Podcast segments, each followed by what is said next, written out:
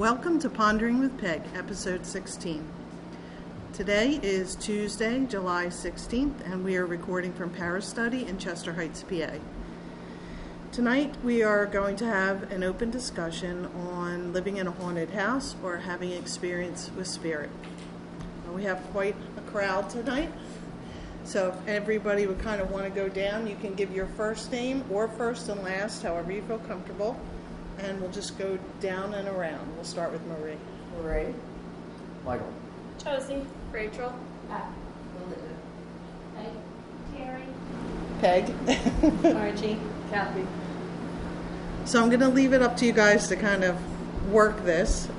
Who would like to give their first story? Anyone? I volunteered Rachel.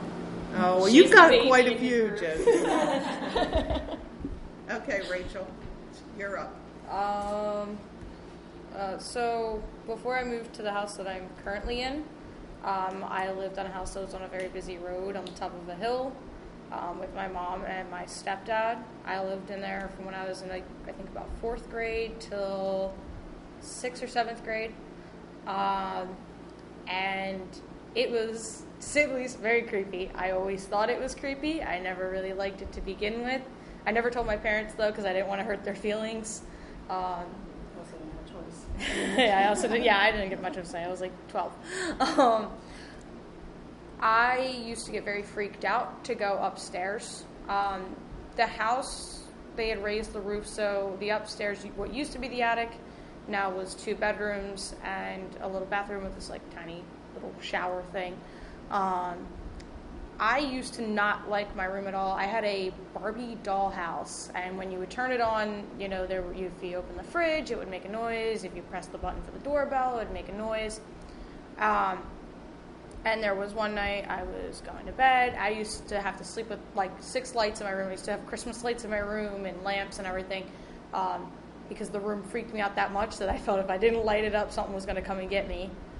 And the one night I was laying in bed, for some reason I was tossing and turning, I was wide awake, and all of a sudden my Barbie dollhouse, which I had off, made the sound of the opening door. It used to make this creaking sound, and then it would be like, I'm home or something. Yeah, and the doorbell, which would only go off if you pressed the button, started going off 3 times, and then the sound of the door would open, but when I looked over, there was nothing going on. The door wasn't swinging open, the door wasn't being pushed in, right. But it was going off by myself. The next day, I had a friend of mine over, and we were upstairs. We were playing with the dollhouse, and I had a dog and a cat at the time, and my cat came sprinting into my room, and then she started staring in this right corner next to my bed, and she just hair up, started hissing. She looked like a Halloween decoration, and this is a cat that really didn't do much. She slept in the attic, and that was about it. And then my dog started baring her teeth and growling, which is something I've never seen her do before. She's never bared her teeth and growled at anybody or anything, but the two of them were fixated on this corner, and whenever I tried to get near the corner, my dog would back into me. Needless to say, we got freaked out because some, my wind chimes started swaying side to side and shaking, and we kind of ran downstairs because my friend said it reminded her of a scene of The Exorcist. It scared her. And every time I go up there, I had to have somebody with me. I would not go up there alone. The bathroom upstairs, we had a shower. I used to make my parents go upstairs and wait for me outside of the bathroom because I was just that freaked out. I always felt like somebody was watching me, somebody was following me around, and now we have friends that live there, and he said, oh yeah, my kids refuse to go upstairs, they won't sleep up there, and their room is the same room that I slept in. Wow. Did anyone in your family have experiences, or did they have something? I think my mom might have. Nothing specific what she had, just more feelings, mm-hmm. And it was always in that bedroom.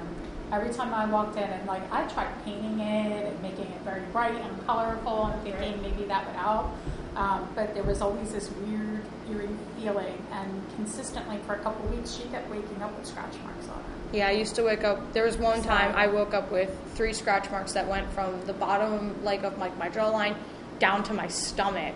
And she had them on her legs. And they were my legs, and I used to, when sometimes I would wake up and there would be blood and everything, and my parents were thinking, oh, you know, you're biting your nails, you're chipping them, and then you're scratching yourself in your sleep. So the one night to test my parents, to prove that I wasn't scratching myself, I wore gloves to bed, and I woke up with scratch marks all over my back.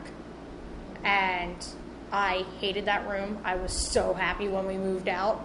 I couldn't have been happier to paint those walls and close that door behind me, but my friends never wanted to come over my house. They always said my house was creepy, it was weird. My friend's little sister used to say she saw shadow people running up and down the steps. Just nobody liked my house, and I felt bad about it at the time. I was like, oh, nobody wants to be my friend, but I think maybe it was the house. Once you moved, did you have any experiences at the next house, or did it seem to just our next house, we had the owners...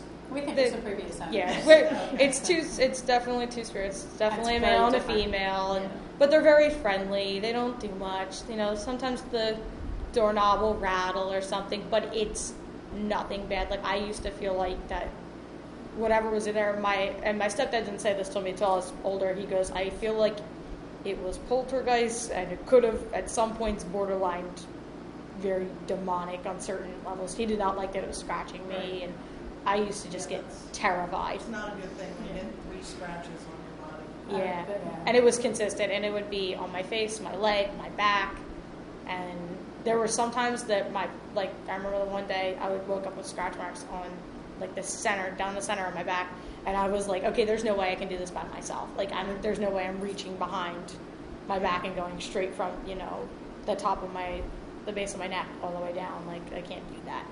And I used to wake up with them. The one time, actually, I remember I woke up, like, I guess in the middle of it or whatever, because I felt like I was bleeding, and I was. Right. And there was, like, blood on my arm and stuff. They were pretty heavy-duty scratches. And you guys are all related, right? Yeah, sort of. She's my pretend niece. We're very close, so with the age gap, so she calls us aunt and uncle. Because you all seem to have experiences, which is, you know, usually... Oh, yeah. Well, last night we were all together, and it was sky high at the house. Yeah. At your house. At our house. And all of us were there. Yeah. All right. Well, Josie, let's hear about your house. We have our 3 resident spirits, which is my grandfather, my paternal grandfather, his father, and my great-uncle Jack. And we always know when it's Uncle Jack because he's very tall, and you just feel him towering over you. And he actually was a POW in Korea. And with everything that's been going on, he's been there a lot, giving us a lot of signs, you know, like the constant, you know, 111s, 222s, 48, and just like weird little things, you know, POW popping up everywhere. So we know he's there. Russ and Cleta actually had to come out to my house back in the fall. Do you remember when I first met you? Yeah. And we were told that our house, the power between me and my oldest son, with our gifts, it's so bright that it's like a beacon. And we're at the epicenter of a lot of the Aston paranormal activity. So they literally will walk right through my house. You can hear somebody walk through the back door, right out the front door. They're just crossing through.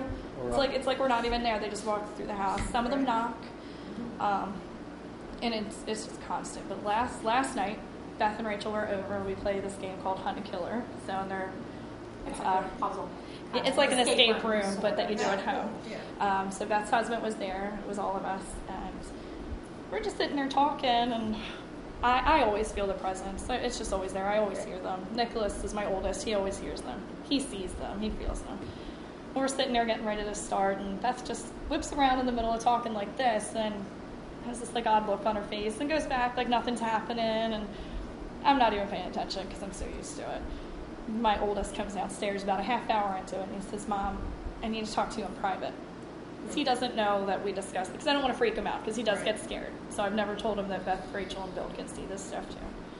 So we go in the kitchen, and he's, Mom, there's 3 people upstairs, and I don't recognize any of them. They're not people who normally come to visit our house. I told him, I said, well, it's a full moon.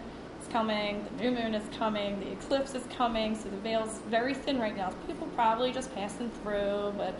He said one of them looked like his skin was burnt. It really, really scared him. Yeah. Beth and Rachel happened to walk in the kitchen while we're talking, so we explained to them what was going on, explained to him, and that's when we found out Beth actually saw our father-in-law, my father-in-law, standing behind her. She's like, he's just leaning over my shoulder. Back to the reading you did a couple weeks ago, you said things were just going to start coming through very clearly all of a sudden in the next year. Oh my God. like that fast. And it was not the first time we've had somebody when they're, it's always heightened and when they're there.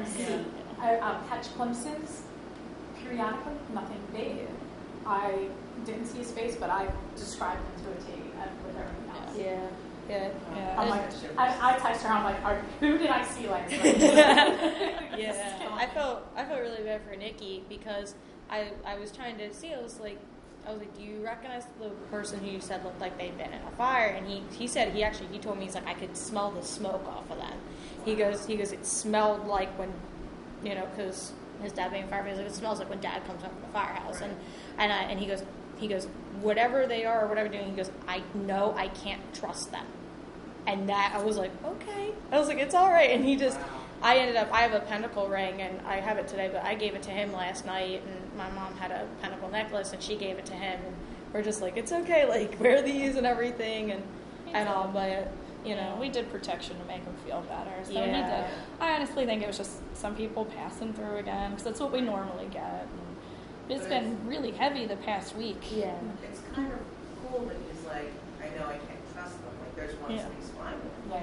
Yeah, he used to have He's got a good sense of that. Like, he had a friend, because he used to tell me all the time when somebody new was at the house, because I'm just, Russ and Cleta taught me a couple of different things to do. They're like, you know, we know you're just learning, so if you're not ready, send them to Paris Study. Tell them to go down this way. Tell them to find a different light. So over time, I got comfortable with it. He got so comfortable with it most of the time he doesn't tell me anymore. The one day, he's just chatting away about this guy, Danny, and I'm like, who is Danny? And he's like, oh, he's a boy that died in a car accident. He's about 15 years old. He just comes and hangs out because he thought I was pretty cool, and he said he knows he has to go, but he just isn't ready to go yet. And I'm like, all right. He turns 11 tomorrow. Wow. Yeah. Nicky is, he's a good kid, and I remember, like, the first time I started babysitting the boys and everything going over there. He goes, oh, by the way, he goes, don't get creeped out when you go to the bathroom. Uncle Jack's in the hallway, and he just kind of stands there. He goes, if you feel like he's invading your privacy, just tell him to shoot at Joey's room. He'll stand in there sometime. And I'm like looking at him like, okay. Uncle Jack was described by Russ as the protector of our house. Because when Russ and Cleta came to their house, he was like right on them, asking who they were, who's this person, and Russ started laughing at one point. And I apologize, I'm just quoting, so I don't mean to offend anybody. Russ had said that one of his spirit guides is an Asian man named, I forget his name, Winpo. And keep in mind, my uncle was a prisoner of war and died in Korea. He turned and said, well, who's the chink, because I don't like him being here. And Russ kind of laughed, and he's like, no. He's like, it's okay, everything's fine. And he called my uncle down, and he felt the presence change. And he's our protector. We call him our watchdog. And Russ said, he's like, as long as you keep doing your protection spells and your uncle's here, you're safe. No evil can really come in here. So, awesome.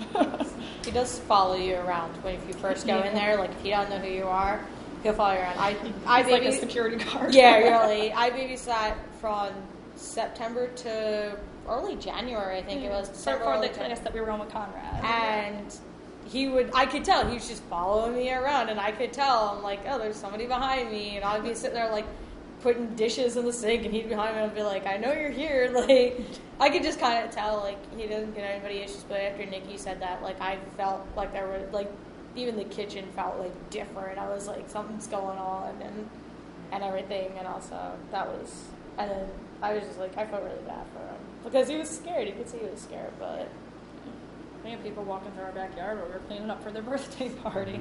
I'm having a conversation with him, and I just keep going like this, and he turns around and he's like, what's the matter? And he said, 2 people just walked through the bushes. They just walked right across and disappeared. And, like, it's...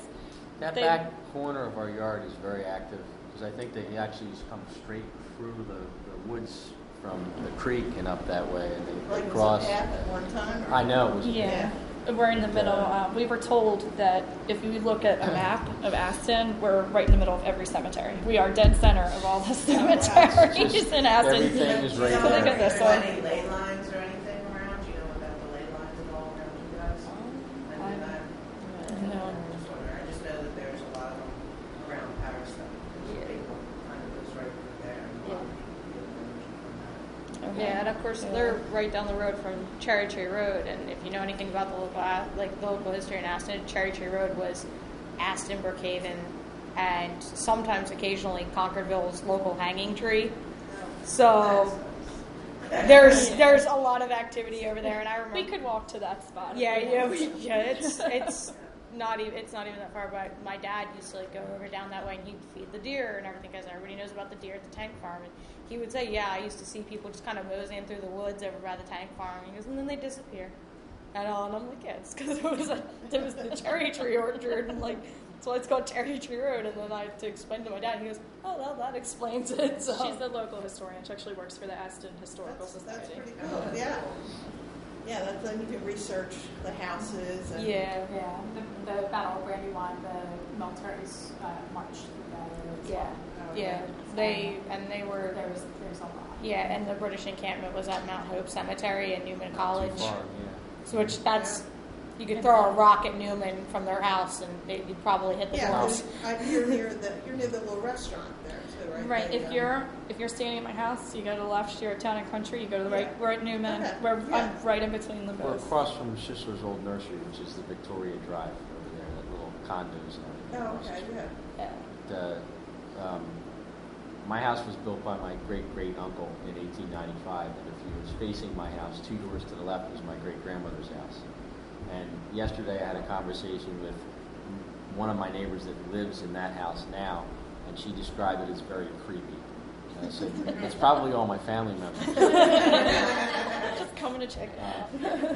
And another thing that I didn't think about when you were talking about Mount Hope, my father was a member of Mount Hope, and my grandfather was a descendant of the founding members of Mount Hope.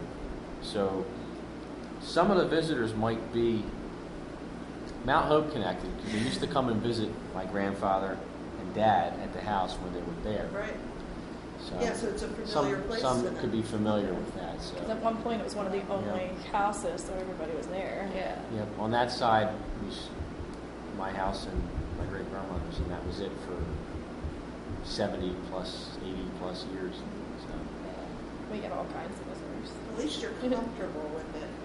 Yeah. And, you know how to deal with it. And it was all thanks to that class that we were in together. And cause that kind of opened me up to accepting it. And then talking to Russ and Cleta, it was just like, all right, just do this. And both him and my son Nicholas have said, like, they can tell when I'm talking to somebody. It's almost like I go into a trance. Like, I'm there, but I'm not there. And then I can recount it like it was a movie. Right. So I actually had, do you remember when Melissa's friend came to me? A friend of ours. My kid is friends with her kid. She's a very, very sweet lady, but I'm not that close with her. Mm-hmm. And her name is Melissa H. And I also have a best friend named Melissa H. And this man came to me and put me in the trance.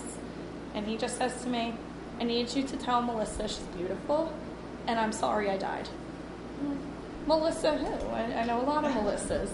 He says, Melissa H. So I said, well, you must mean this person because I'm very close with them. And he says, no. So you can't mean that one because I don't know her that well. And he goes, yeah, that's her, and I need you to give her my message. And I'm like, she's going to think I'm nuts. She's going to think I'm absolutely crazy. I don't know her. And I was supposed to say, hey, this dead guy came to me with a message for you. For 2 weeks, this man bothered me. 2 weeks straight. Sleep paralysis, sleep talking, like waking me up. I was barely sleeping. And I said, it was actually 2 weeks before my birthday. The day of my birthday, I said to myself, I didn't sleep last night. I'm going crazy. If I hear from this Melissa before this time, that's my sign. And I'll find a way to tell her. Well, she was the first person to wish me a happy birthday, even before him, because he was asleep. I was like, all right, I have to tell her because he needs to leave me alone. I sent her a private message on Facebook. I said, hey, you're going to think I'm crazy, but I had this dream that was kind of about you and this man, and he looked like, and I described what he looked like, and I gave her what he said, and she said, do you believe in spirits? Are you a medium? Because that's my ex-boyfriend. Wow. She goes, we weren't dating when he passed away, but we stayed very good friends. And the last words I said to him, because he was going to a party, was, please don't drink and drive. I don't want you to die. And that's exactly how he died. He died in a drunk driving accident, so he was coming to apologize to her. So, and I get messages like that all the time, but that one was the one that really hit me because it was for somebody that wasn't very close. You know what I mean? So, yeah. There's probably a way for them to get you to branch out a little bit too, be more comfortable. Like your gift. I think so, because that was really when I was like, all right, I guess I can really kind of open out and tell people. And if they think I'm crazy, they just won't talk to me again. I don't care. You have plenty of other people to talk to. Yeah. There's a problem there. The rest of us just know she's crazy. That's all right. We like it. But it is good that you're so cool with it. Like, your mind, like, I've been reading for many, many years, but I was never cool with safe things or having things in my home or anything like that. And when my daughter was little, she was like, yeah, that mom, there's this lady. She walked right across the room. And I was like, no, I don't want to hear this. Let's talk about something else. Anyway, you want popcorn? Let's go make popcorn, you know, that kind of thing. And she doesn't remember it now. You know, she kind of began to block it out, probably because she realized her mom was like, oh, no. You know, so I'm smudging and all that kind of stuff. But, I mean, if I had been more comfortable with it, her abilities would be in a different place now, too. You know? So it's kind of good. Like, well, she could still open up because, you know. She doesn't want to. Oh. She's like, I used to see people when I was little. I even saw angels when I was little. I saw the Blessed Mother when I was little. Mm-hmm. And I used to tell Mom because it would scare me. And she'd be like, it's all right, just say the rosary. It's okay. Just say the rosary. It's all right. When I was a little kid, I was raised Catholic, so that's what I would do. Yeah, whenever I was a little kid and I was scared, I'd have the rosary right there. Okay. And I would just be right we're Catholic, too. And going to Catholic school kind of shut down because I'm like, all right, I'm scared, and they're telling me it's not real, and I'm not supposed to because it's like the devil's work. But I went to a class that Conrad Fulmer taught, and it just kind of like let me let go. And it was like, all right, you know, it's a gift from God or whoever you refer to, you know. Mm-hmm. So I was able to, once I knocked that wall down, it was just like full force, which made it really easy to talk to Nicholas. And my mom still has a lot of activity at her house, and she's like, oh my God, you're not going to believe what happened today. It's like a daily talk. I guess who was at the house last night? That's awesome. Anyone up, Marie? I've had an experience at Jesus' house. I was babysitting the youngest, who is 2 now, but how old was he? About 8 months, maybe? No, not even. He was only a couple months old. And Mike had the other 2 boys out, so it was just me and the baby in the house. And I'm watching TV, and I hear a man talking in the kitchen. And I'm like, I didn't hear Mike's truck pull up. And I know the boys would have ran in to tell me. So I walked into the kitchen, and there's nobody there. And when they moved into the house, they rearranged the kitchen. But when Ed and Diane had the house, the kitchen and the table was right where I heard the man's voice coming from. So I went back into the living room and I hear him again. So I lowered the TV and I'm looking at the baby and I'm like, do you hear that? Do you hear that? I was thinking it was Ed, you know, or one of Mike's relatives. It was very interesting. I wasn't scared or anything, you know. But my house, I know my mom comes to visit, and she loves to tantalize my husband, even though he won't. He won't admit to it. And he always says, you know, like I'll be upstairs, and he'll say, "Yeah, what do you want?" I'm like, "What do you mean? What do I want?" He goes, "You called me." I'm like, no, I didn't. Right? Because you called me 3 times. I'm like, no, I didn't. Right? So, and then the other day, I was upstairs and I heard knocking at the front door. But I didn't go down because I was getting changed because I had just come from work and Dan was downstairs. And I thought, he'll get it. So when I came downstairs, he's sitting in the kitchen and I said, who was at the front door? He goes, what are you talking about? I said, somebody was knocking at the front door. He goes, no, nobody was knocking at the front door. So, you know, I'm like, okay. But, like, Josie would tell me that she saw, you know, a woman walking up the steps and just say some Hail Marys, you know, something like that. Because, I mean, I wasn't scared. I just thought she had an imagination, you know, and... Yeah, she never discouraged it, but she just she didn't know I was really seeing it anyway. Right. Yeah, but I gotta smell my mother's perfume once in a while. I know she's around. I don't know if you want to share this story or not. You shared a story one time that you and Dan having the same experience. Oh my God, that scares me. Every time she tells us that scares me. And the apartment that we lived in. And I had this dream that there was a man standing at the bottom of the bed. And he was staring at us. And if we moved the least little bit, he was going to kill us. So I'm trying to reach over without him seeing me to touch my husband, because I keep thinking to myself, touch Dan and you'll wake up, just, you know. So, but I couldn't. I was frozen. So then morning came and I woke up and I checked the windows, I checked the door, I'm like, because it was just so real. And so I, you know, I'm like, oh, if I tell him this, he's going to think I'm crazy. And so, because we were newlyweds, and so we went out to pay the rent to the place we had to go to, and he got out of the car and went across the lot, and a black cat ran in front of him. So when he came back in the car, and I'm like, did you see a black cat? And he goes, yeah, I saw it. But he's not superstitious, so. I said, you know, I had a really scary dream last night. And he said, so did I. And I said, well, there was a man standing at the bottom of the bed, and with that, he started to add to it, and we both described, like I would describe a little bit of this man, and he would add to it. I'm like, oh my God, Dan, somebody was in our apartment. And he goes, no, because I checked everything was locked. And I'm like, so did I. And I said, but somebody was in our apartment.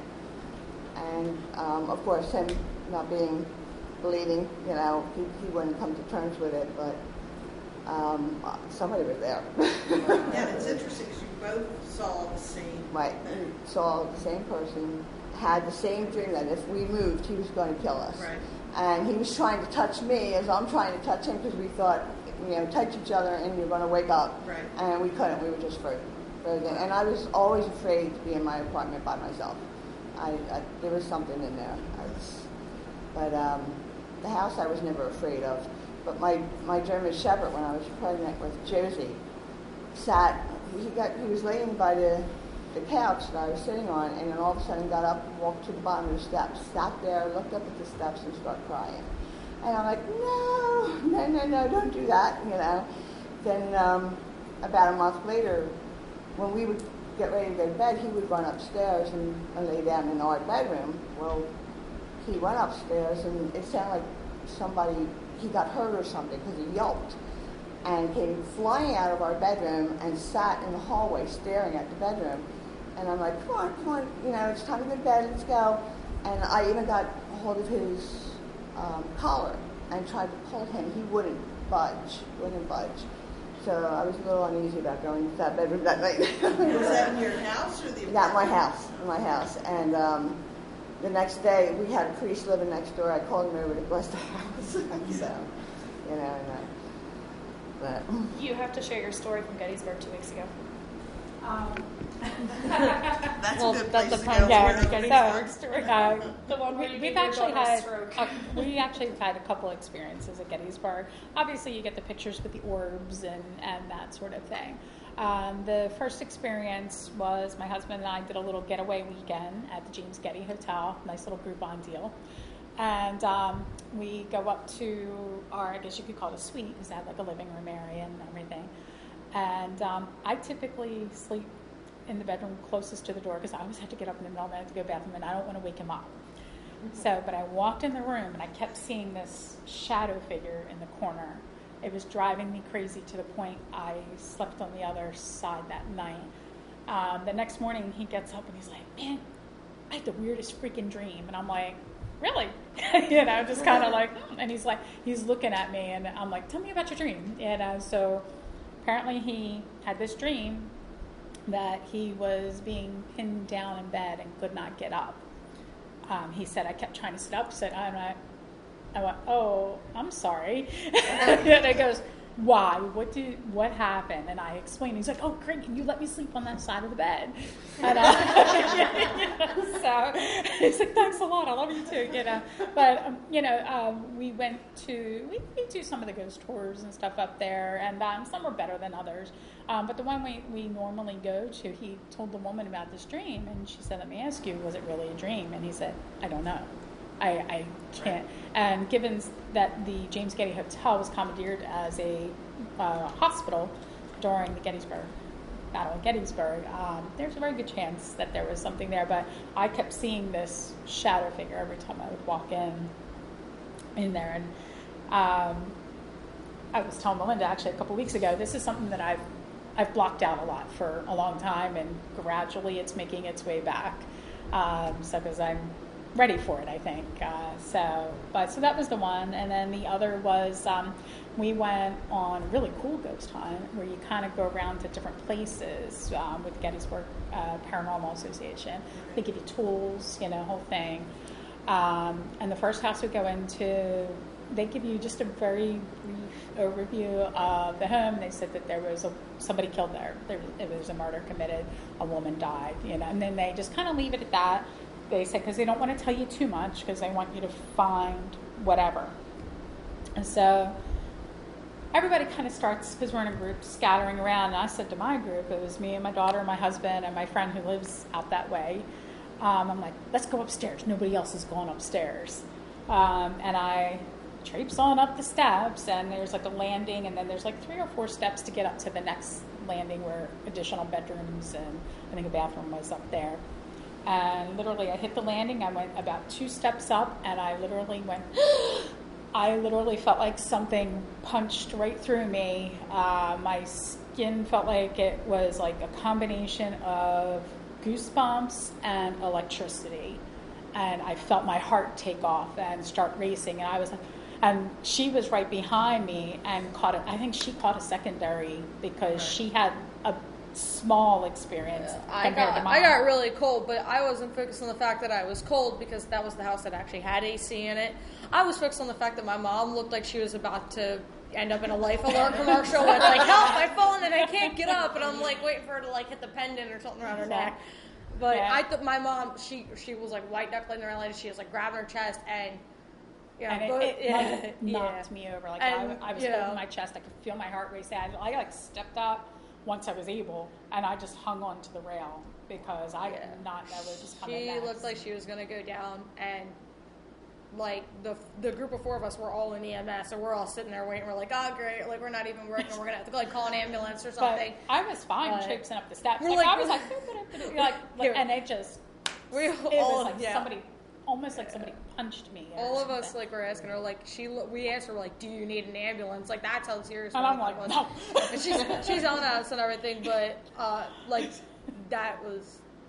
That was getting frantic text messages. This just happened to Bob. What does this mean? I'm yelling at her. Major, make sure you don't bring anything home. Yeah. No, before we left, I said y'all need to stay here. But they did say there is a boy who plays on the steps. Yeah, he runs. He runs around. And that's what I think is he ran right through me, and he's young, so he's gonna have a lot of energy. And we did end up connecting with him later in the night and everything, but he was just kind of playing around in the house. He was like moving some stuff and playing with flashlights and everything. Right. But I think the other story I have is I go over to my dad's parents' house, and I've got 2 younger cousins, and the one is 2 years younger than me, and then the other one. I think like 4 or 5 years younger than me, maybe 5, 6 maybe. And he was my youngest cousin. He was about, I guess, 1.5, 2. He's starting to talk and everything. And both my cousins, they really liked playing with trains, so we put toy trains out there. And the other cousin, he was out probably playing baseball or something, and I was over the house and. My youngest cousin was there, and my grandmother goes, "Yeah, I have to organize some photos. Help me out. I want to organize them by year, and all the years are written on the back." So we're sitting there playing with photos, and my little cousin, he's sitting there playing trains. Also, he starts having a full blown conversation with somebody. This is this train, and this is that train. We're like, "Matt, who are you talking to?" "I'm talking to old boy." "Well, who's old boy?" "Well, he's right there. He's old boy," because he didn't know the word for man yet, and we're like, "Old boy." And he goes. "Well, he's really tan like Grammy is, and he's got dark hair, and he's got an accent." And we're like, "Okay." And he's just like, and he's sitting there, and he's just, "It's old boy. Old boy comes and plays trains with me all the time." And we just kind of let it go because we thought, oh, maybe it's an imaginary friend or something. But my girl just kept looking up. She's like, something's off about it, but he's like 2 or 3, and I'm just gonna kind of let him go. And I found my great grandparents' wedding photo. I was like, oh, is this Gigi and Grandpa? And she goes, yeah, yeah. And he comes over, I want to see. And Newman goes, oh, it's Gigi and Old Boy. Oh, wow. And we went, oh, that's Old Boy? And he goes, yeah, that's Old Boy. Old Boy comes and plays trains with me. He tries to talk to everybody else, but nobody listens to him, even though he yells really loud. I know. And we're like, oh, well, you tell Old Boy we said hi. And we're going to go to the kitchen. Because my grandmother was like, I don't know what to say. She's like, because her and her father, they were close, but they were really close. She was a lot closer with him than she was her mother. But then there was like a lot of period of time when she was growing up as like a teenager where they didn't get along. Because my grandmother had to cut her hair short, and he wanted her hair long. And there was a lot of feuding going back and forth with them. And then I remember one day, my cousin at this point, he was probably about 4 or 5.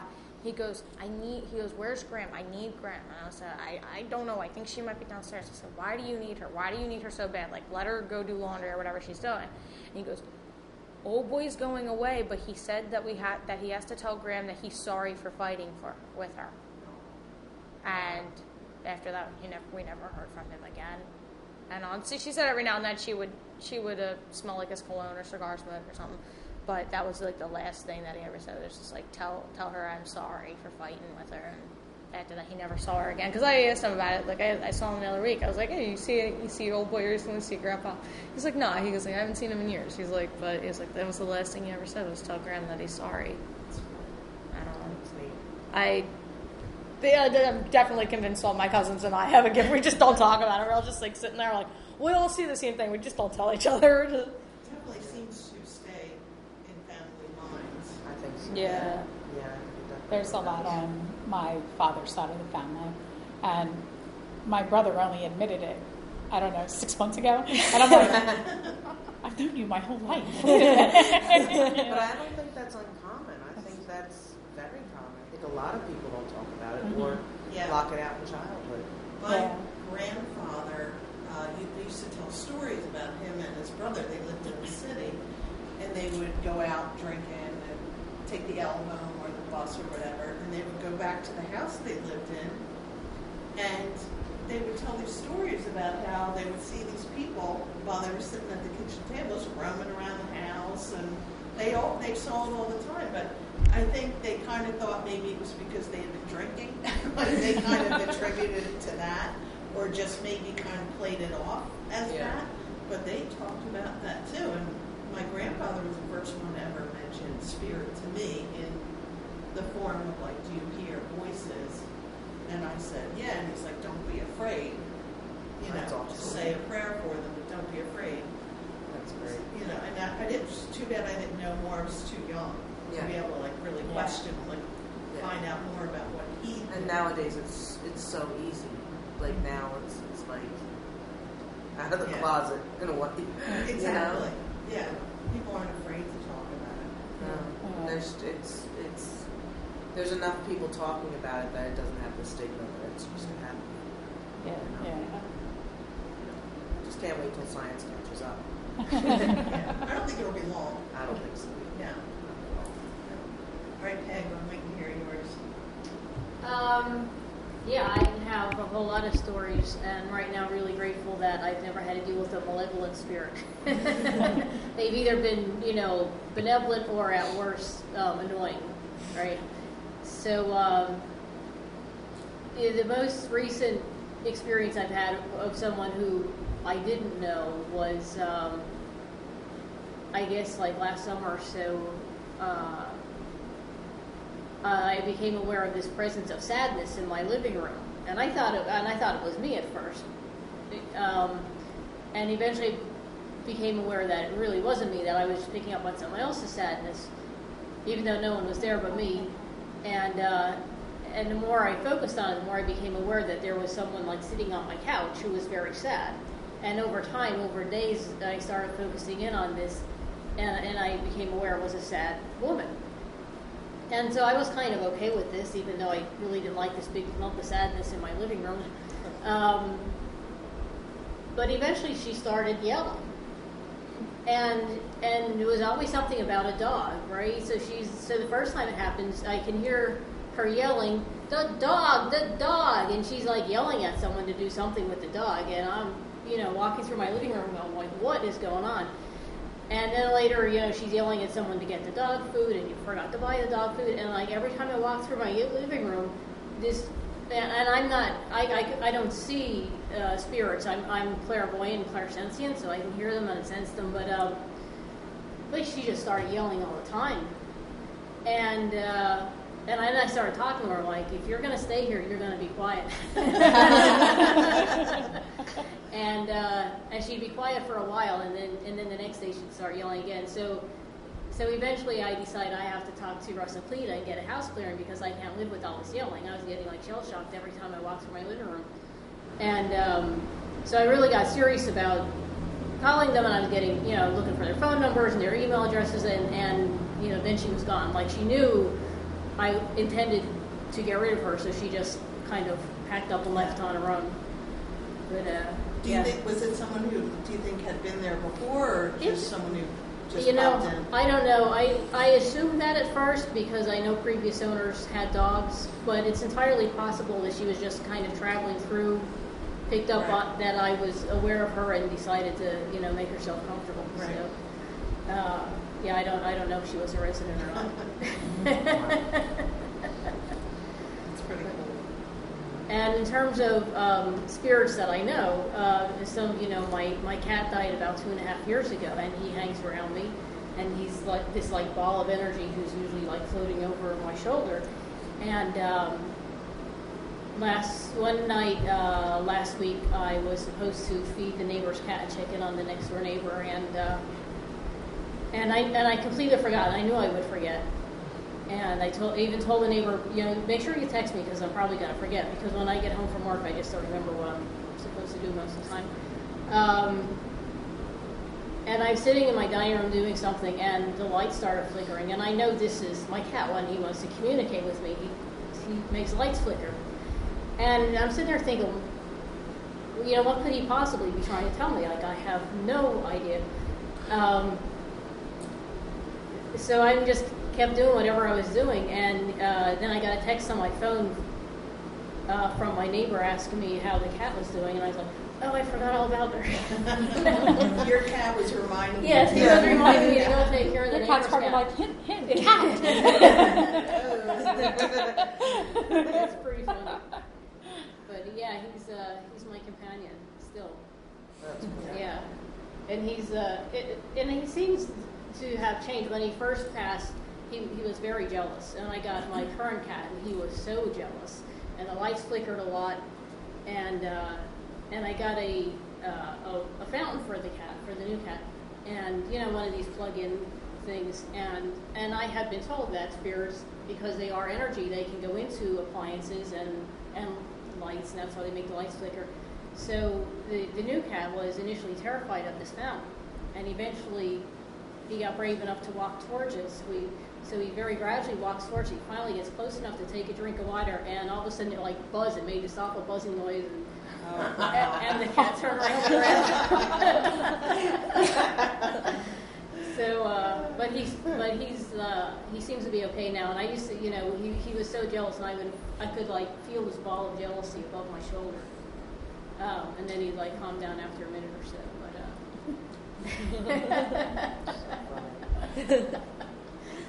So those are my recent stories. My dog who passed a few years ago, we feel her in the house. We hear her collar, we hear her running, we can hear the sound. Wow. Because the dog we have now, we don't put the collar on, so she doesn't have the jingle. So I can tell the difference between the dogs in the house. And the other night I was lying in bed, and the dog was curled up next to me, and I heard a bump. Like, I felt the bed and heard the hit on the floor, like the dog getting off the bed. And I realized that dog hadn't got off the bed. The other one was probably on the bed, and she would have been annoyed. If the other one was on the bed, she would have been like, oh, and got off. And I was like, well, she really shows up a lot. It's really nice, though. They're so comforting to have around. Really cool. Anyone else? Terry, any good stories? You have to help me tell this story. It's kind of a two-part story, and it actually involves our good friend Lynn, who's unfortunately not here tonight. Lynn got a phone call from somebody. This is the part you have to tell because I wasn't there. And when I was pregnant with the baby, I just for reference, I had a very, very, very hard pregnancy. I was on bed rest for 5 months, and then they took them early. So Linda got a phone call from her friend in England, I think. You have to tell that part because I don't remember all of it. All I remember is her friend's a medium and saw hands around my baby. So of course, I'm like, and she saw the angels holding them. And Jersey had a really tough pregnancy, and so when Lynn told me, she says, "Oh, I was talking to June in England, and she says that the angels are holding Joey." And I said, "Well, is that good or bad?" I'm like, "Is he going to make it?" And she says, "I asked June that, and she said that she cannot predict God's will." So, you know, of course, that made me a little uneasy because I didn't know. I'm like, oh my God. So, stupid me tells Jamie. So, you know? Now I'm in a panic because there was maybe 1 month where I was healthy out of the whole 8.5 months I was pregnant. So I'm like, does that mean, is my baby going to die? What's going on? What's going to happen? Well, I have him. They took him 2 weeks early, so it wasn't that bad, and he's a terror. He was not harmed in the pregnancy. He was not harmed in the making of himself. So fast forward a couple months, and Russ and Cleta came over. While they were at the house, that's how we found out who was our resident spirits that visit a lot. They did cross over somebody who was attached to my Nicholas. And so we're sitting there talking, and Russ says to me, "Do you know a man named Carl?" I said, "Yeah, I know a couple Carls." He goes, "One that's dead?" I said, "Yeah, that my paternal grandfather." And he goes, "Yeah," and he starts, and I don't think he did it on purpose, but he started mimicking how my grandfather would normally stand. Never mentioned anything about my pregnancy to this man. For all he knew, I could have had 10 more kids and everything was fine, you know? He said, "You were very, very sick when you were pregnant, weren't you?" And I said, "Yeah." And he said, "Carl's telling me about how sick you were." I said, "Okay." He said, "And one night you were laying in bed and you felt somebody grab your ankle and you bolted up in bed screaming." This scared the heck out of me. He said, "Yeah." He goes, "That was Carl. He was holding your baby the whole time. He helped you keep Joey alive. Carl's been with you this whole..." So I call her the next day, hysterical crying. I'm like, "Those angel kids, it was just Poppy." So, and while he was there, he told Russ to tell me, "I'm sorry for scaring her. She doesn't want me to hang. If she doesn't want me here, I'll leave. I don't want to be a bother." And that was exactly how my grandfather always talked. He always said, "I don't want to be a bother." So, of course, I'm hysterical crying. I'm like, "No, stay. You saved his life. You can't leave me now." So that was... it's not that I was never close to my pop, but I was just closer to my grandparents on my mom's side, so that it brought this whole new level of relationship, and it's so weird to have a relationship with somebody when they're dead, but it's a very close relationship now. I talk to him all the time. Yeah, I never met my grandmother at all, and I have a better relationship. I have this really cool relationship with her in spirit. Just, we're so connected. It's so neat. It's amazing. Awesome. Yeah. That experience. It's like you can't even describe it, you know? Yeah. And my grandfather helps me find stuff all the time. I love Halloween. I would keep Halloween decorations up all year. The boys insisted they had to have turkeys out for Thanksgiving last year, so I was literally ripping my hair out looking for this stupid turkey.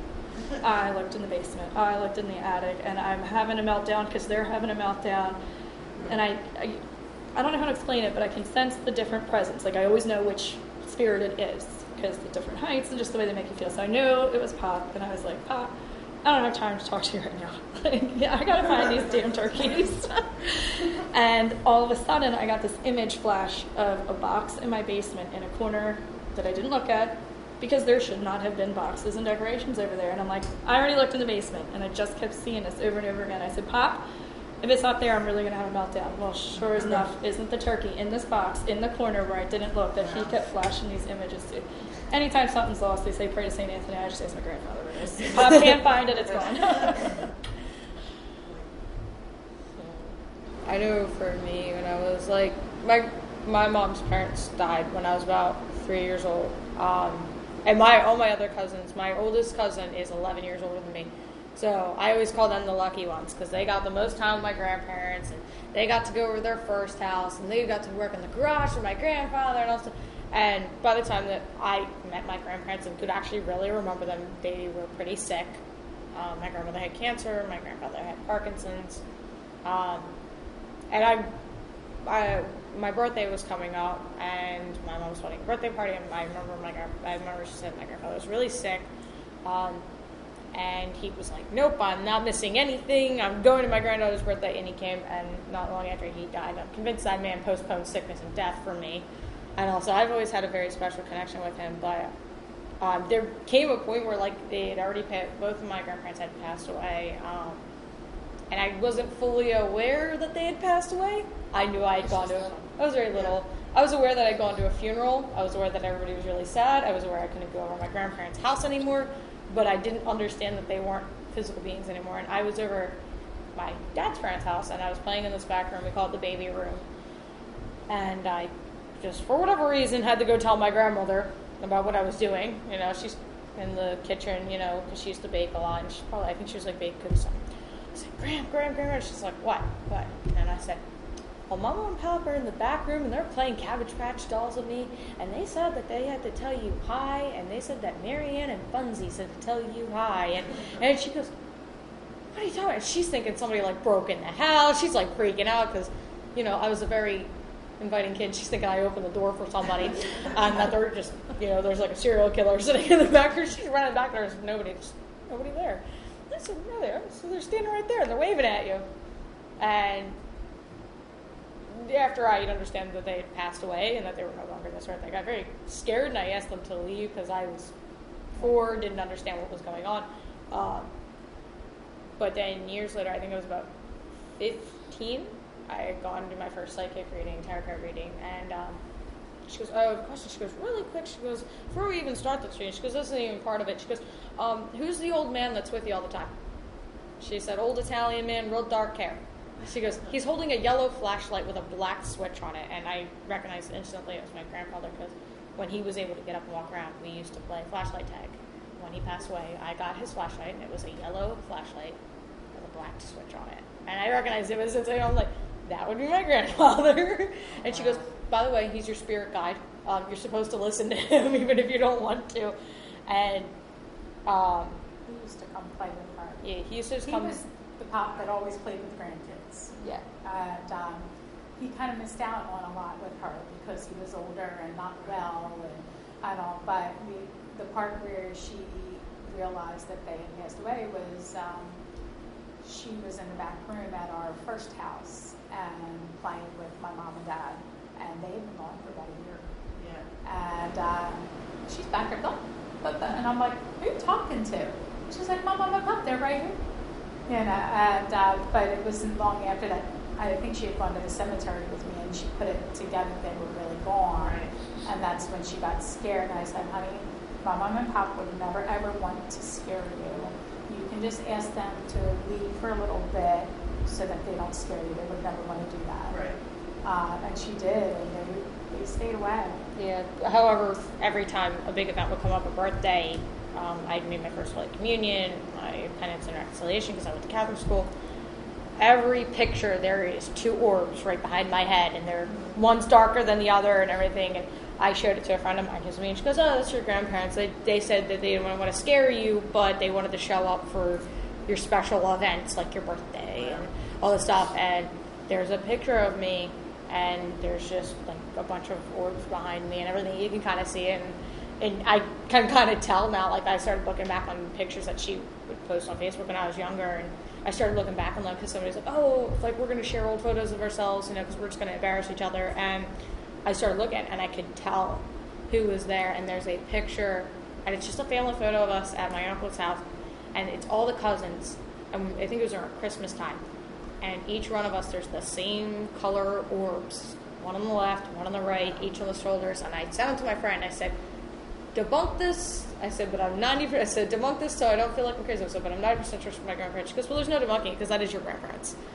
And they Facebook stalk you guys now. So literally any post from like 2009 to 2011 will have these orbs in the pictures and everything. And But mom and all the cousins. It was like Christmas time. That's all I remember. But like now it's like and then there was the last of my pop's siblings. He passed away last year. He was my uncle.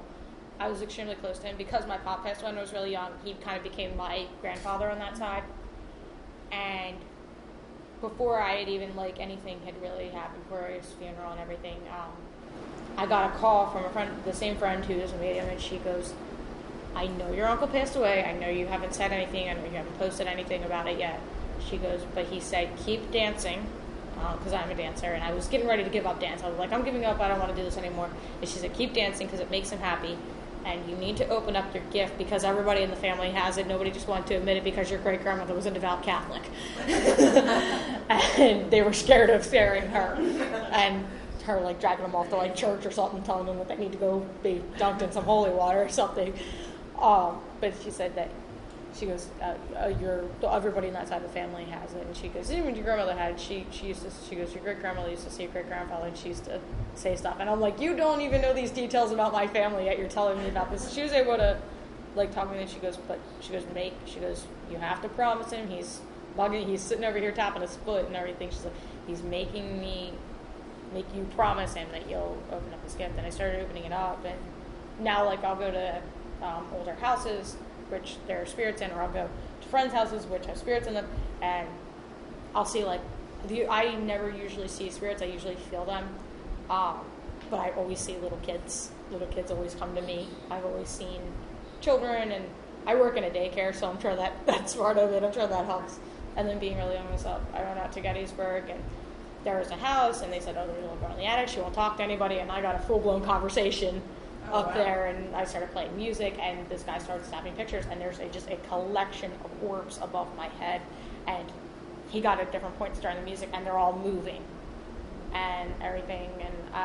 And the other night I had a bunch of friends over, and it was like 10:30, 11 o'clock at night. We decided that we're going to go play Manhunt in the middle of my development because, well, why not? You know, we're going to go get bit by some mosquitoes, and who cares? And it was myself and my boyfriend. They're like, oh, you guys are it. We're going to go hide, you know. And I'm just walking down the street, and I saw this little boy just dart down the center of the street. And I looked back, and because it was a shadow, but I could tell it was a little boy. He was probably 12 or younger. And I thought it was a friend of ours, because a friend of ours is very small, very short. I looked back, and I said, is that Justin? I said, what are you talking about? I said, the kid that just ran down the center of the street. He goes, what are you talking about, kid that ran down the center of the street? I said, oh, there's a kid that just ran down the side of the street. Well, there's a house a couple blocks up, and they were having a party. And we're like, hey, did a little boy just run away from you guys? And they're like, God, no, there's no kids here. And we're like, okay. So we're like, great, now we look at a couple of crazies and everything. But ever since I, like, made that promise, and, like, I've been able to, like, see kids. And I've been able to sense the spirits that live in our house. We call them the old man, the old woman, because we don't know their names, unfortunately. We know their last names. Mr. and Mrs. K. Right. I don't know how they like to be addressed, so we just kind of call them that. But around, like, between, like, 6:30 and 9:30, we'll sit there in the living room, we'll watch TV or whatever, and we could smell just cigarette smoke. 9:30 every night. Well, it's just that's really when it's strongest, and we can smell the cigarette smoke. And when we first moved in there, we're, like, painting the rooms and everything. This is where the three of us lived at, and we kept hearing there's like a three-season porch that goes to the kitchen. We all kept hearing this doorknob jiggle, but we would all hear it at different times. And finally, one night, all three of us were actually in the living room when it happened. And finally, my husband's like, did you hear that? I'm like, oh, you hear that too? Like, she just heard that. I'm slamming my hands on the table. I'm like, we need to have a family meeting about this door now. Because so we've discovered that we were all hearing this, and there's definitely a presence downstairs at the workbench. We're pretty sure it's the previous male. Yeah, Mr. K, he worked for DuPont. He was an engineer. He did a lot of work for DuPont. He did work for NASA. He did work for the military because I remember when we were first cleaning out the shed, there was a big old blue box, and I pulled out. I'm like, oh, cool, we can use storage. I pulled out. It says, property of the United States Army on top of it. And we open it up, and there's, like, some silver stuff in here, and I'm like, what was he doing? You know, and we went downstairs, and there was stickers from NASA and DuPont, and there was floor plans and how to make this saw and start this saw, and we saw, like, jars that sit up on this shelf. There's full of screws. Things we haven't moved, and we've been there for over 5 years. Yeah, things we haven't. Yeah. Just because we just don't feel right about it. Yeah, I found an old stethoscope up there, which I presumed he probably used to listen to pipes or whatever. And I am very much into medical stuff, and I pulled it down, and I'm like, oh, cool, old stethoscope. And I'm torturing my stepdad. I'm like, oh, you probably remember when these were made, and I'm picking on him and making old jokes about him. And I put them in my ears, and I'm messing around. Well, I didn't put them back the same, and I started going down doing laundry, and every time I was down there, I would see him standing at the workbench, and he'd be standing there with his hands on his hip, like, staring me down, and I'm like, it's because I moved the stethoscope, isn't it? And I put the stethoscope back, and I can feel him every now and then, and, but, like, I don't, like, not as much as I used to, and when I would go down there, like, because I'm homeschooled, I would go down there in the middle of the school day, if I was, like, evading schoolwork to go do laundry or something, I could tell he would just stare me down, and I'm like, okay, I'm going back upstairs to go do my schoolwork and everything. And when I was painting my room, my door sometimes would open and close by itself. I would hear somebody talking. I remember the one day she was outside doing laundry. I thought she was sitting in the living room, and I heard somebody go, Rachel, Rachel. And I'm like, thinking it's her, and I'm sitting there, you know, doing the whole, 6 times, you know, from my room. And I'm like, okay, she can hear me mumble under my breath that I don't want to eat dinner, but she can't hear me scream, from my bedroom. And I go, I'm like, what do you want? She's not out there. She walks in, she goes, who are you yelling at? And I'm like, you. And she's like, why are you yelling at me? And I'm like, because you called me. And she's like, no, I didn't. I'm like, then who's calling me? And I'm like, somebody was in the living room calling me. And then right after that, like, the door handle started going, and I'm like, I guess the old woman wanted me for something, and I closed the door. Right where the handle is her. Right. Yeah. But the presence downstairs at the bench is him. Yeah. And we're pretty sure. We've never had anybody come over official, but just, you know, from what we know of the previous owners. And then probably the most recent experience was about a year ago in May. My adopted niece moved in because she's going to college. And I think she's living in the basement where it's partially finished. And it was Memorial Day weekend. She was off from school. I was home. We were sitting at the dining room table. Kitchen doors here, the one that always jiggles.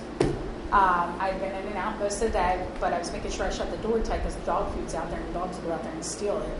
And we both, at the same exact time, heard that handle jiggle, and that door flew open. Wow. And we never had it. And both were like... We just sat there and looked at each other. We looked at the door, and the door slammed against... I thought the door was going to make a hole in the wall. And I'm sitting there, and I'm like, oh, my gosh. And I'm like... It was breezy that day, but like I said, I made sure I shut it because of the dogs, because they're rats. And the thing that keyed me in that it had to be whomever opening that door was we both heard the handle. Because if it's just wind, you're not going to hear the handle. Yeah, it would already be partially open. And that door kind of creaks a little bit. Like if it opens slow, it'll creak a little bit. And when it opens slow, you can hear it because it makes a creaking sound and it shakes a little bit. I know, but this one you could hear the door handle and the lock, and it kind of jiggles. And that's really what makes the jiggling sound. And then it just flew open and it slammed. And I'm thinking, I'm like, great. Like I said, that's going to kill us. They probably put a hole in the wall, and we're going to have to explain to him that we're just sitting at the table and this door flew open, and it like made a hole in the wall. Like, there's no hole in the wall. I really thought there was going to be in there. We were just like sitting there, we're like, okay, and then, you know, I remember the one day I was just sitting at home with my dog, and that door handle went off, and I have 4 dogs, and I had only 3 of them at the time. They all ran to the door, and I'm sitting there thinking, oh, it's, you know, the girl who's living with, and I'm like, hey, you home? And I'm like, she don't answer me. I look at her, car's not there, and I'm looking in the driveway, and I'm like, I locked somebody out, because sometimes I have the bad habit of locking my parents out of the house. I swear I love them. And I'm like, oh my gosh, did I lock somebody at the house? Like, why couldn't they have just knocked? And I get a text, and I'm like, the dogs are barking at the door, and I heard the door, and I'm like looking around, and I'm like, this is weird. So I take my oldest dog, because she's my big brave dog, she's just all shaky now and everything, and I'm just like, okay, I'm going to take you with me, I guess. I'm like walking around with her, and I'm like, there's nobody outside, the mailman isn't even there yet. We're going back inside, and we're locking all the doors, because I'm home alone, and I don't know what that was. And that was like one of the first times that they really all kind of like they sprinted at the door. Well, you guys obviously aren't afraid of it. I mean, it's not. No, they don't scare us. No. And I do know, like when we first moved into the house and we started noticing these things, my husband and I said, "We know that you were the original owners of this home. We're going to do our best to take care of it as well as you did, you know." And I'm hoping that put them at ease as to why they don't really bother us. But like I said, I'm not 30 overnight. I smell cigarettes, but I eat cigarettes. Yeah. So, yeah. So it's like the one night we even did an experiment because we would smell it very often during the summer. And we're sitting there thinking, like, we know a couple of our neighbors. We know they smoke. We're like, all right, that's it. We're shutting all the windows, shutting all the doors before 9:30 hits, and we turned the air conditioner on, and we could still smell it. Wow. And it was just strong. And I remember the one time I walked in the house, and she goes, "Were any of your friends smoking tonight?" She's like, "Not that I approve of it, but were they smoking?" I'm like, "No, nobody smokes. Like, what are you talking about?"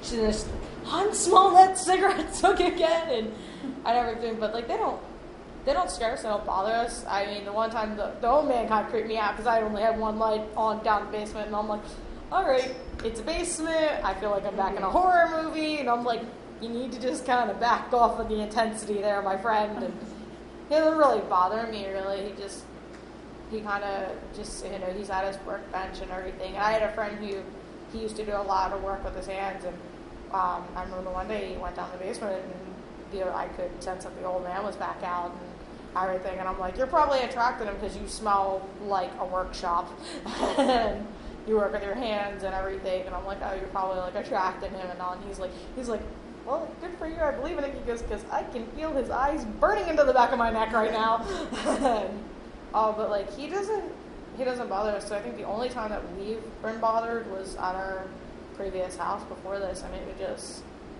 we didn't stay there long. Yeah. No, I wanted to get out of there. Under 2 years, I think. I never even really said anything. I always just told my parents it just kind of creeped me out and that there were things that would freak my friends out. And then I remember the day they're like, oh, we're going to move. And they're starting looking at houses. And I'm like, there's this house. I'm sending them like Facebook posts. And like, why do you want to get out of here so bad? And I'm like, maybe because something is following me and I don't feel safe. We're the second owners of the house we lived in. That's right. So the first owners were there quite a bit of time, though. The woman was, I think, late 80s or 90s when we bought the house. And we had met her, and she said, you know, I'm so glad you're... And she had two boys, and we had two boys, and she was just happy we were moving in with kids. So a few years ago, we were converting our garage, making it a room. So we started, like, moving everything out of it, and it looked like we were moving. Like, there was that sense of, are they moving?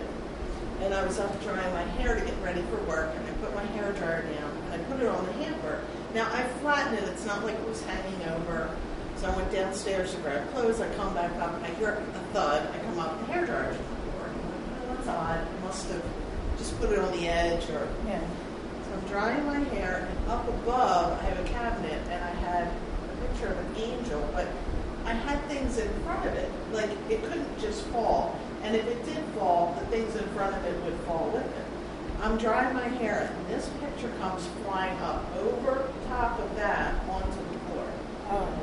And I just looked, and I knew right away. I was like, okay, Mrs. Werner, we're not moving. We're not. We're just changing things up, but we're not moving, I promise. You know, we're not leaving. I don't want you to be unsettled. And after that, that was it with that kind of activity. Yeah, ours seems more like whenever we do any heavy work in the house, or like I said, when my niece moved in. Yeah. And I think because of the in and out, the furniture and the change. And that, and if you bring a very new person in our house, we still have Girl Scout meetings in our house. And I remember the first time I brought my friend Krista over, and we recently moved into the house, and so we were still bringing new people.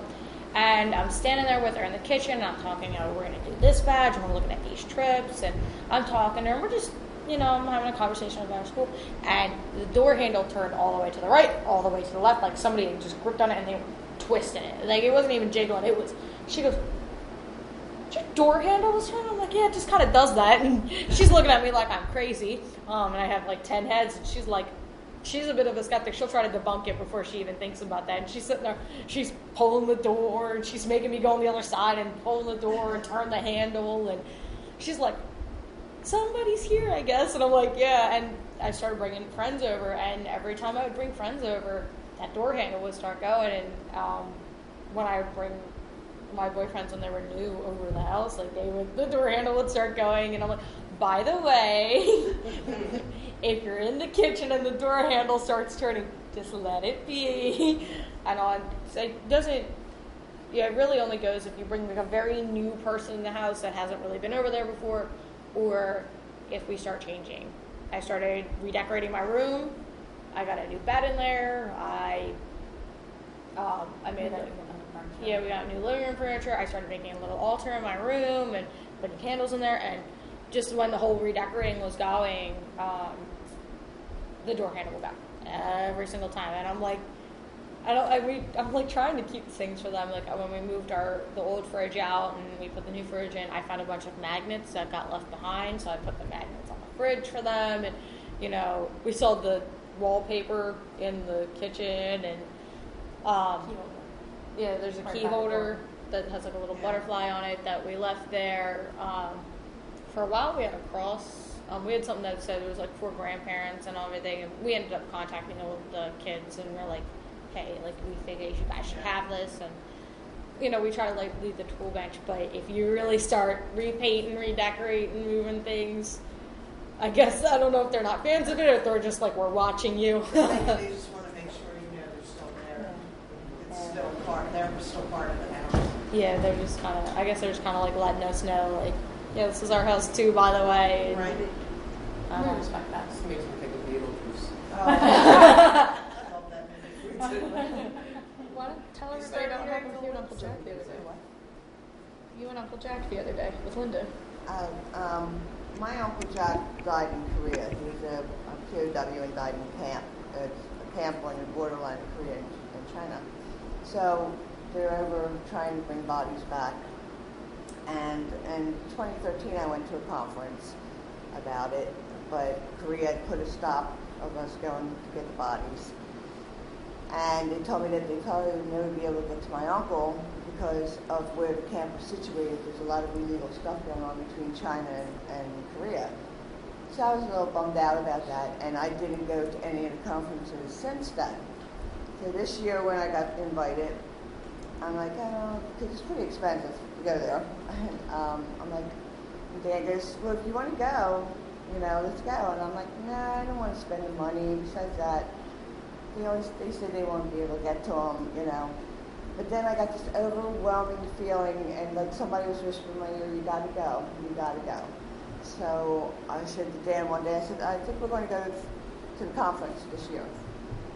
And he says, hey, I told you, you know, it's up to you. So I filled out all the papers, sent them in. And I never answer my cell phone if it doesn't tell me exactly who's calling it. So my partner and I had just dropped money off at the police station, and as we're coming through the door, my cell phone rings and it says Fort Knox, Kentucky. So I said out loud to Lynn, I said, that's Fort Knox, Kentucky.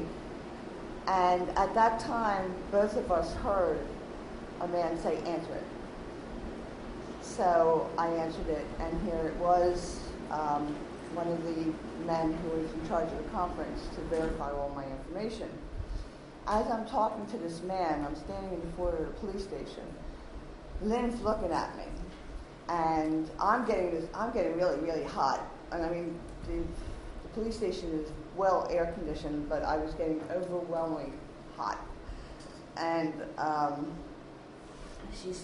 when I hung up, she goes, Marie, he's standing behind you.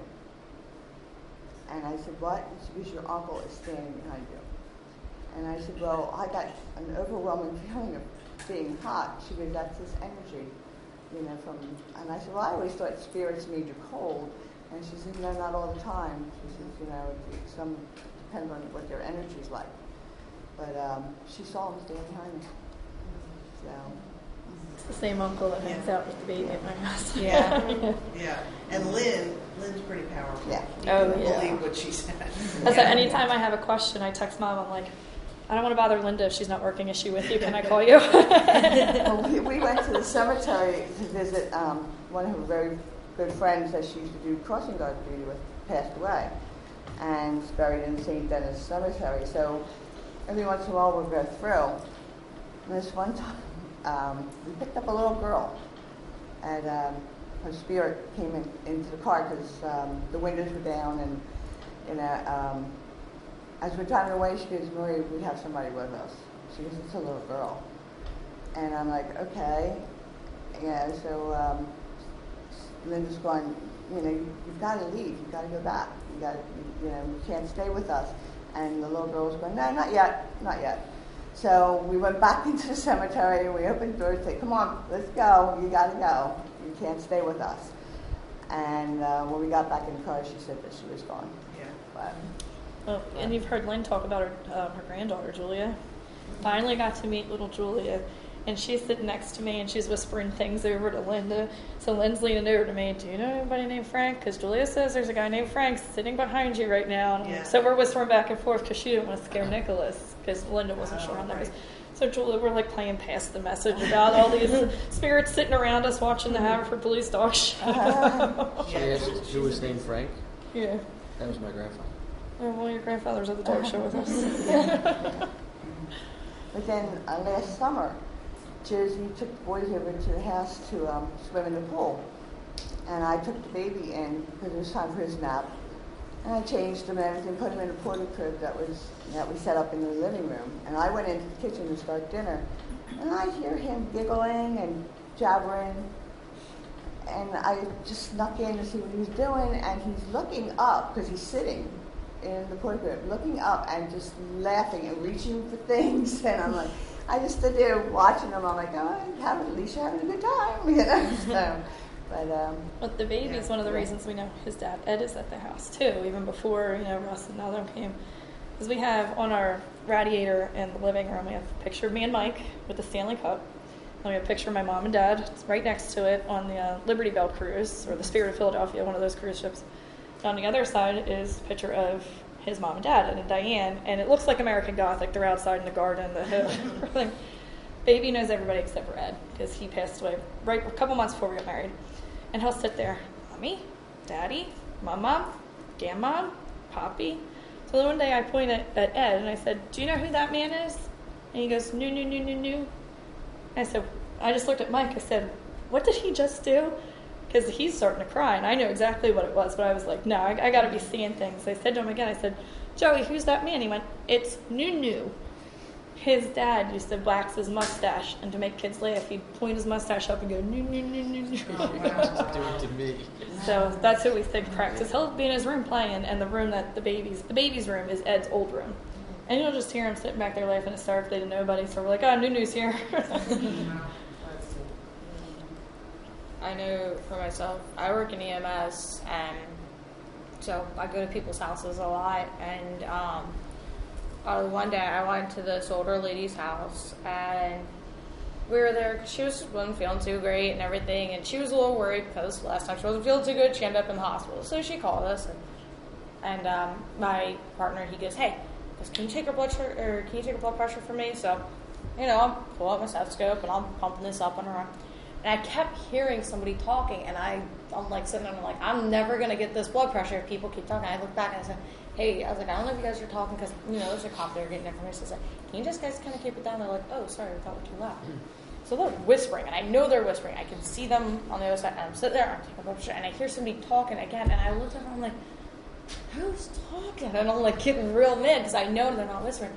And I'm like sitting there, and I'm like, I might not be able to get your blood pressure until we get the ambulance. She goes, "Is everything okay?" And I said, "I'm sorry." I said, "I don't know if the accident." I said, "You might be talking too much." She goes, "Oh, is it a man talking?" And I said, "There's a guy." I said, "I'm sorry, I keep hearing a couple of guys, but my partner's here, and there's another cop, and he's here." And I said, "It's probably something." She goes, "You're hearing it from over there, aren't you?" And she points over the dining room. I said, "Yeah." She goes, "That's my husband and his brother. They don't ever shut the hell up."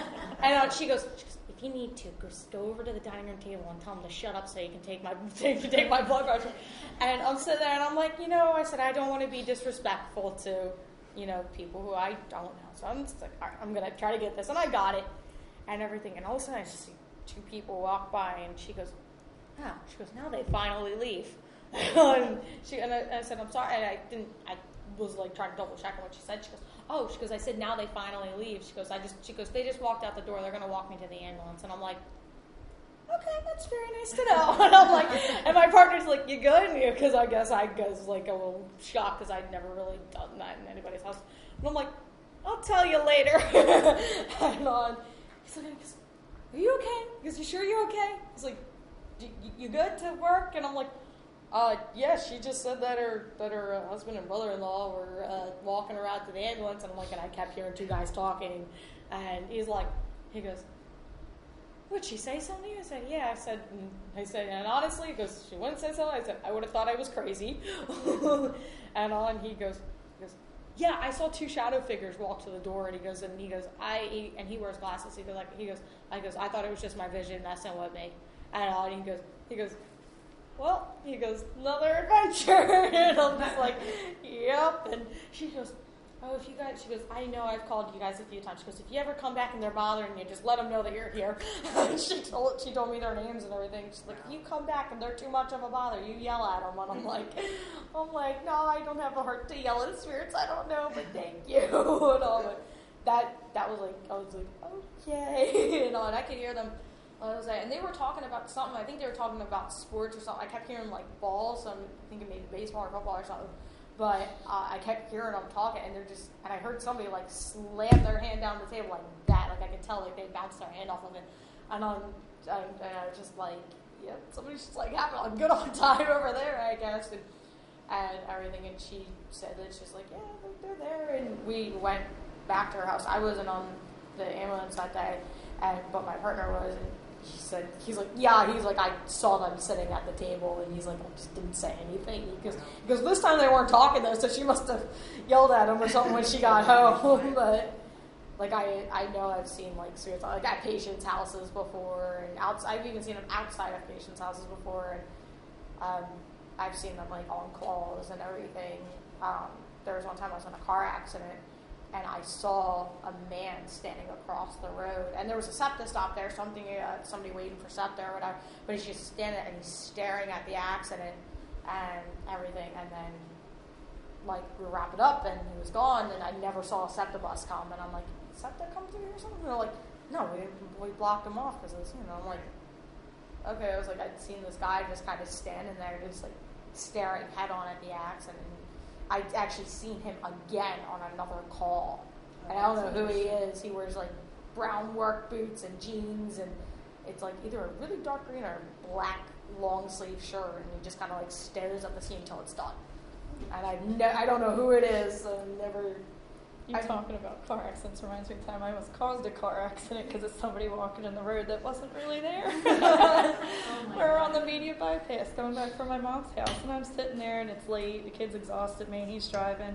I sat up so quick, I grabbed his arm like this, and I was like, watch out. And I'm like trying to turn the wheel, and he's like, what the hell's wrong with you? And I'm like, you almost hit that woman. What woman? And we got into an argument about it because there's somebody walking down the middle of the bypass, and I'm thinking, I'm just going to walk in the middle of the bypass in the middle of the night. You don't do that in the daytime. And he's like, are you drinking? Like, what's wrong with you? Yeah, my youngest son was going to work one day. He has spirit who come to him to help cross over.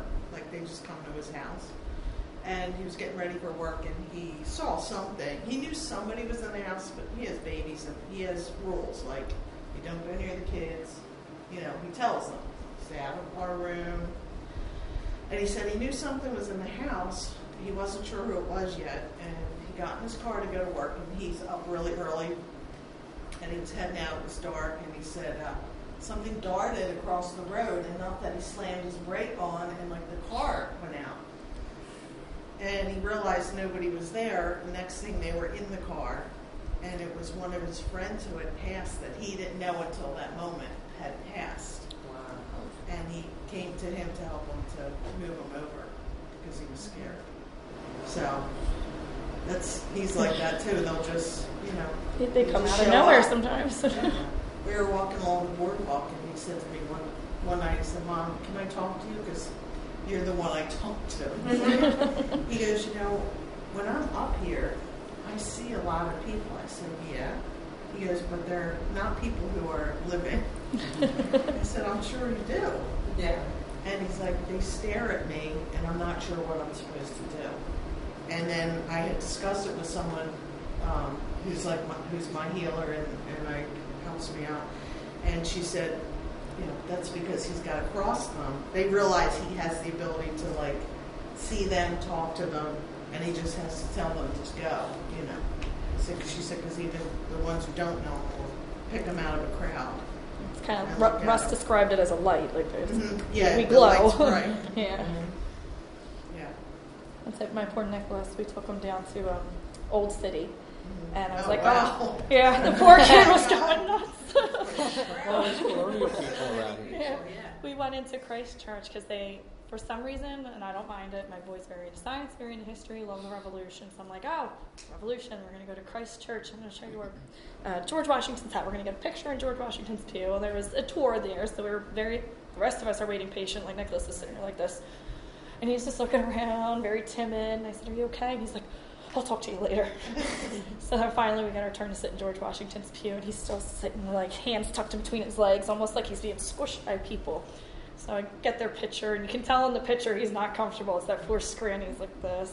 Right. You know, in the church, I said, what's the matter? And he goes, don't ever make me go to an old church again, please. There were so many colonial people. They all wanted to sit near me. I didn't want anything to do with them. There was just so many. They were crowding me. And I was like, all right, I'm sorry. I'm really sorry. We won't do it again. That's pretty cool. Yeah. I don't know. Well, he was probably like, please just leave. Yeah, Gettysburg probably wouldn't be a good place. Yeah, don't think about Gettysburg. Not thinking Gettysburg's good. All the places I want to go, I'm like, we'll wait till you're older. I'll have a better handle on it. Yeah. Well, thank you all for coming out. Do you guys have anything to add, or just enjoyed listening? Yeah. Thank you for coming. Thank you all for coming tonight. It was great to have such a crowd. Yeah. Thank you. Yeah. Hopefully you'll be back for the next one, and I'm sure we could do another one. Part 2. More stories. We all probably will have more by then. Thanks again. And until the next one, remember to be the light. Thank you, Mike. Thanks.